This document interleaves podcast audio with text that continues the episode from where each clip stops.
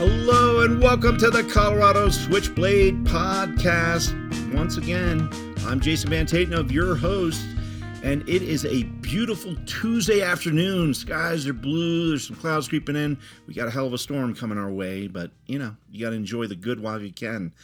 Well, today we have another installment of our town we're, we're talking with the town trustees the candidates all six candidates is what i hope to do and i got to tell you they're reaching out so we've got another one scheduled for next week um, and today we have one i've also got some exciting news i've got a great uh, episode coming up. I'm going to release it on Saturday, and it's talking with Dr. Mark Gibson, who's not actually in Colorado. He's in Montana, but he's been called the Robin Hood of chronic pain patients. And we're going to be talking about what this this rollback of the CDC guidelines that happened this this last week that I talked about on um, Sunday's podcast on the weekend rant. Um, we're going to talk about what that really means. And this is someone who's been in the industry as a medical doctor, um, you know, since the 80s. And he really has some unique viewpoints and he really he, he has he's one of the good guys he's he's stood and fought for his patients um, and they've tried to take his license they tried to take his practice. He has been put through the ringer.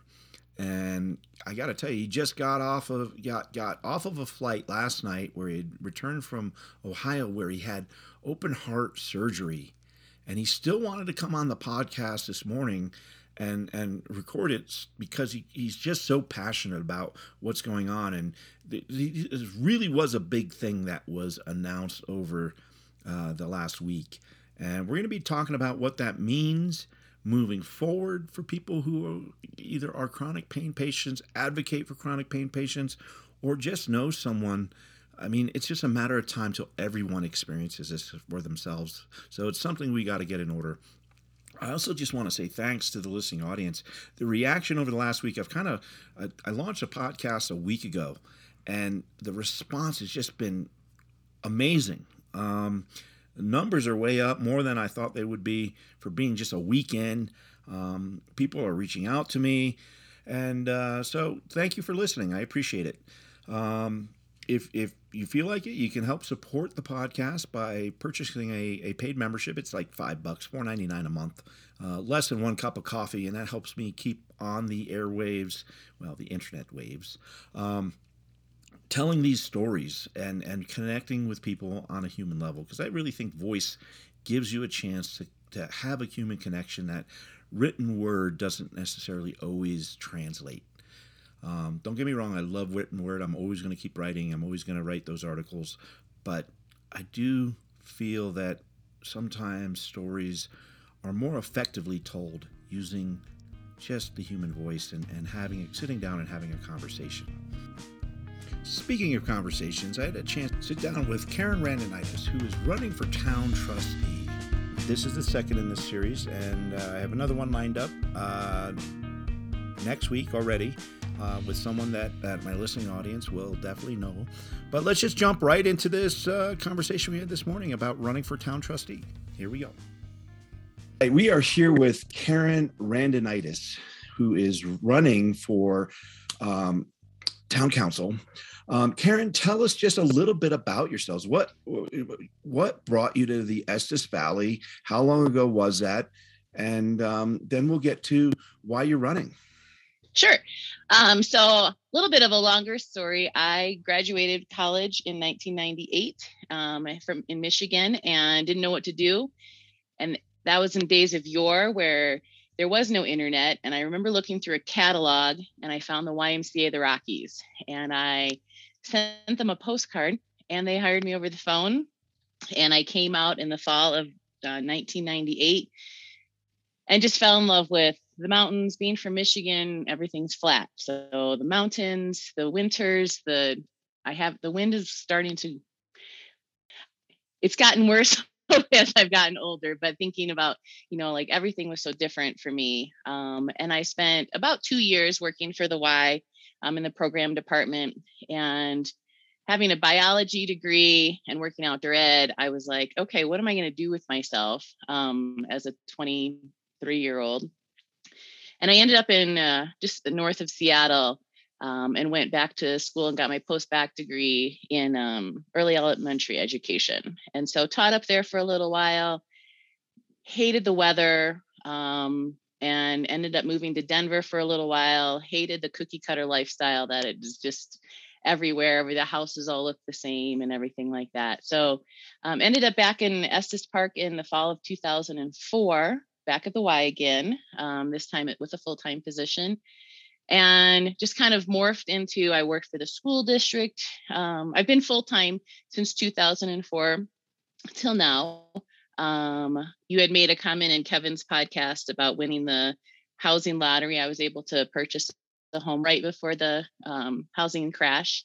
Um, so I purchased in 2006. But as a result of that, I've had to have multiple roommates. I've had multiple jobs um, along with full-time positions just to stay in in uh, Estes and make and decide that Estes is going to be my full-time spot. I'm going to make it what however I can make it. I'm going to make it. Um, so some of the positions I've had um, in town for long time work. Like I said, worked at the Y. I've worked at, um, with the reading department at the school district for a few years.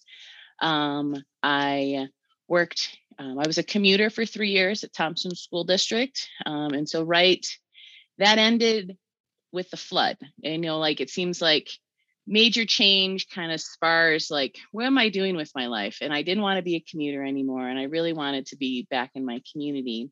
And with the flood, I had an opportunity to work with um, Touchstone, which is now Summit Stone Partners. It's the mental health organization okay, for yeah. the county. Um, so did a lot of that kind of work, um, reaching out to families in crisis. And then that ended up morph- morphing into a position at the county level uh, with a program with public health called Communities That Care. And that really concreted some information for me on what it was like to work with government. Um, I presented to the town board at the time. I um, helped Nancy Allman get the Family Advisory Board. We, our program supported her and ended up being part of the family advisory board. Um, in my last year, as with with that, I was the chair, um, working on childcare and housing, um, which has become a passion of mine throughout since then. Um, well, it's certainly and, something we need good people working on. First, sure, and then from there, I ended up um, working for the Estes Valley Library, and with the pandemic, that that was pretty much the pandemic uh, job that I had. Again, having a chance to reevaluate. And now I just work at the front desk at a small real estate company here in town and have the time and energy to devote to um, this position. So that's kind of, there's a longer story there, but me mostly in a nutshell. right on. So, so, so what really was the spark? I mean, what, what, what, what made you say, you know what, I'm gonna and was it really just the pandemic or what what issues do you want to be working on if you do get elected? Um, and why are they so important to you? That's that a great question. Change your whole life around. Yeah, so I uh, having that position with um, communities that care it I sat on the restorative justice board. I was on the Estes Park Nonprofit Resource Center board um, helped develop the um, and supported the Youth in Action, which is at the high school level, getting students uh, represented represented on nonprofits, and like I said, the family advisory, and thinking about how there's all these fractures in our community, yet there's so many people that are always trying to work on the same thing. And I think with that position, that's what I've learned, as well as how can I, as a you know a person in our community that has experienced what it's like, how hard it is to make it in our community, but now I have the time to do it. Um, you know, I have. I picked up the budget and capital improvement books yesterday. You know, they're five inches thick, and I'm like, okay, well, instead of watching TV one night, why don't you page through that kind of thing? And so, like, thinking about how can I um, and I don't know if there was an actual, you mentioned spark. I don't know if there was a spark that made me think, man, what difference can I make or what change can I make? Um, I, I think about how valuable our um, affordable housing and workforce housing, as well as childcare, is in our community. And it seems to have some ebbs and flows with it. And I feel like we're on this upward trajectory um, with Fish Hatchery Project um, and hopefully seeing the North or Four Points Project shovels in ground soon um, and watching the Westover Project come to fruition and thinking about how can this momentum keep going um, sure. and bringing in that childcare piece of it as well, um, which is sometimes gets missed because they're little kids. I was a kindergarten teacher, so I understand what how uh, difficult it is to kind of keep children in the forefront at times, but they're part of families, and so it's important.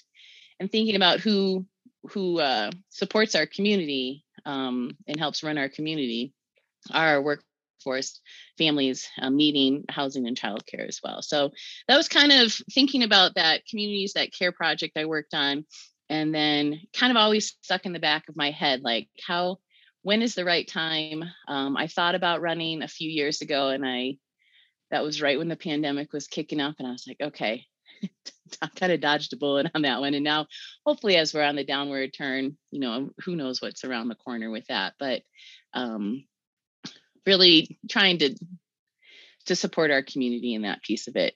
I don't think people realize how hard it can be, not only just to, to move to a place like Estes Park and, and find a job and whatnot, but to really lay down roots. We have so many people that, like yourself, come through our community in their young adult life and they find a job working at the Y or the Stanley or wherever it may be. Um, and there, there's always a percentage of them that that stick around and become members of the community. And it, you know, someone like me who just happened to inherit a house, you know, it, it can be difficult to you, you really got to kind of earn it to to make yourself part of the community here because there are so many stumbling blocks when it comes to full season work and healthcare and childcare and just housing. I mean, housing right. there there are literally no units available for people who want to, and that's in the middle of winter for people who right. want to come up here and uh, try to make a life. Um, so all these things are important. What what other issues um, do, do you have that you you want to talk about as far as what's been happening in the city here and and some changes you'd like to manifest? Um, I think part of when I when I I've been thinking about what my kind of platform is and what I how what I what makes me different from the other candidates. And I really value the edu- the uh, teacher training that I have and the education and the advocacy that I've um, been able to manifest in myself as well as become a lifelong learner. And I think with that is teaching and supporting our community on you know some of the more greener initiatives. Um, and you know we all not all of us but mass majority has evacuated a couple of years ago, and that was yet another um, event that I would rather not participate in, similar to the 2013 floods. It's a one and done type thing. Um, I share that it's good to go through a national disaster, but don't go out seeking one because you really come out as almost a different person on the other side. Um, but thinking about what can we do as a community and as a a town board, continue to work on solar initiatives, continue to look at our recycling program.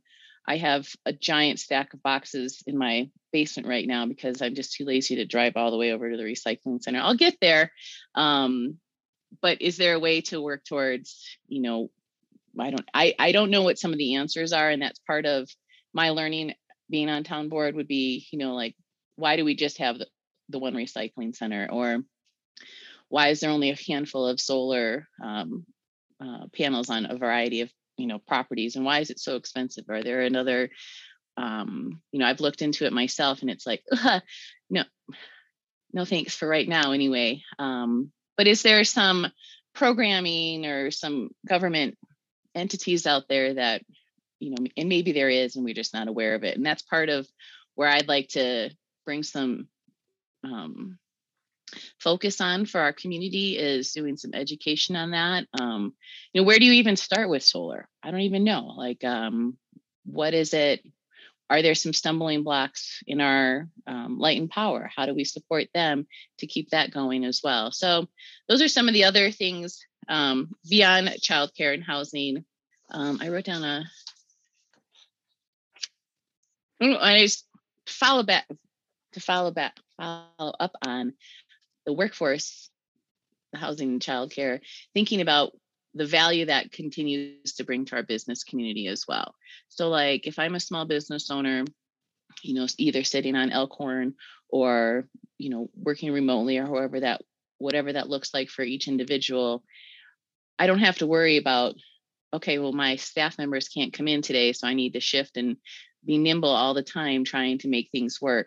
Um, what a joy it would be to know that you have staff that can come in and be able to work towards a greater customer experience to get get those tourism dollars into your pocket? Or how can you continue to have you know like thinking about our hospital district or our teacher turnover?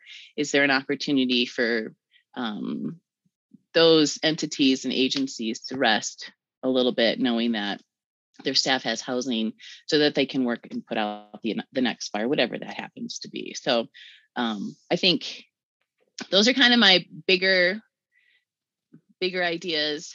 Um, and that they're not, I don't know. That's a well, I, I think, you know, we as a community, we've been through so much. We've been through floods, we've been through fires. And I think really how a community rises from those and it seems like we have a, a 500 year natural disaster every two three years like it's just we we're in the vortex Right. Um, but I, I, think how a community rises from those those incidents, those tragedies when they happen, really define it. Um, so let's move on to let, let, help us get to know you as a candidate. Do you do you have a family here? Uh, tell us a little bit about yourself personally. Sure. So uh, um, I do. I am married. Um, and I just have two fur babies. And so we enjoy getting out um, and running, running around the lake. Um, my husband and I enjoy hiking in the national park um, and doing some traveling and things like that. And um, well, you had a follow up question. I, I, don't remember. remember either. either. I, I, can't remember it either. It's still early. The caffeine's still starting to work. Yeah, that's fair. Um, and just thinking like you had made a comment about growing roots, and I feel like I'm at a spot where I am in, in our community, having lived here for 20 years, I think the the joke that I've heard is once you get 20, 20 years, you become a local. So I feel like I'm either pretty close to that, about to get my, you know, badge in the mail or something like that. But having the experience of my the longevity of being here, um, having seen projects, um, I had a chance to talk with um, the town administrator earlier last week um, and to try and get down and dirty about the fish hatchery project. And I was like, I've heard about this for years. Yeah. What's going on? You know, those kind of things. And I think um, having that knowledge and that experience um, as a candidate helps as well as having the experience of you know some of the national disasters we've had or even some of the exciting things like um, Eh, thinking about we had the pro cycling groups come through we've yep. had um, you know i've seen some of the i mentioned races and hiking or running and hiking thinking some of the races that we've brought um, to diversify our our uh, tourists that come into our town and stuff like that too so there's a lot of neat things that i think um, estes has and being so close to the uh, front range i think is you know having that great asset of um, people that just want to come up and be in nature too. So yeah, and for the people living here, being able to drive just an hour mm-hmm. to get to a you know a concert or an art show, mm-hmm. you know, that, just having the access to those cultural events, I think it just makes, for me anyway, Estes the perfect place. Um, and is it 20 years? It's 20 years before you're a local. I've got a ways I to go. I, Do they give you a little ID card? Is it? Laminated? I hope so. I'm I'm waiting for that in the mail, and maybe because I you know, I left for a few years in between, so maybe it has to be 20 consistent. Well, maybe the post office lost it. I mean, that could be too. It could be another 20 years till you get it though. That's fair. That's fair. I might just have to start making them for people. Yeah. All right. Well, is there anything you want to add that we have not touched on? Um, can I do a little plug for myself? Yeah, absolutely. That's what this is. It's one big plug. Perfect. Um, so I am working on hosting what I would kind of label the coffee talk with Karen um, for uh, people, voters, and residents to come out and meet me in person. Um, I I'm hopeful to get that information nailed down this week so that um, I can start advertising for that. Um, I do also have a Facebook page. Um, it's Karen Randinitis for EP trustee. Um, and spell that out for people that sure not. would. So it's just like it sounds R A N D I N I T I S. And it was funny because I've taught kindergarten two years and I would always have the parents like, can't we just call you Miss R? And I was like, no, the kids will I, figure it out. And, and most of them have. And once you say that it looks like it sounds, most people get it. So well, I've I've dealt with my whole life. Most of my teachers wouldn't even attempt it. They were just Jason Van. Jason, that's it. yeah, just Jason. All right. Well, get um, us the information when you do know when it's going to be, and I'll definitely put it up. Um, sure. But thank you so much for taking the time out of your day to, to talk with me and my listening audience. Um, and, uh, you know, reach out anytime you'd like to, to discuss something in, in this forum here. All right. Sounds good. Uh, thank you. All right. Thank you so much. Okay. Well, that was the second installment of our candidate town trustee uh, forum. We'll have another one for you next week, probably on Monday or Tuesday. And um, yeah, another thing to watch out for. I've got the Denver Post is coming up. Are reporters coming up with a photographer going to be interviewing me for a possible feature article uh, talking about what I've been doing since walking away from the Oath Keepers, what I'm doing with the Colorado Switchblade, and just the journalism and writing work I've been doing since. Um, at least that's what they sold me on. Anyway, we'll uh, I'll, I'll let you know when you can get a copy in town and read it for yourself. So thanks again for listening to the Colorado Switchblade, and I'll talk to you again soon.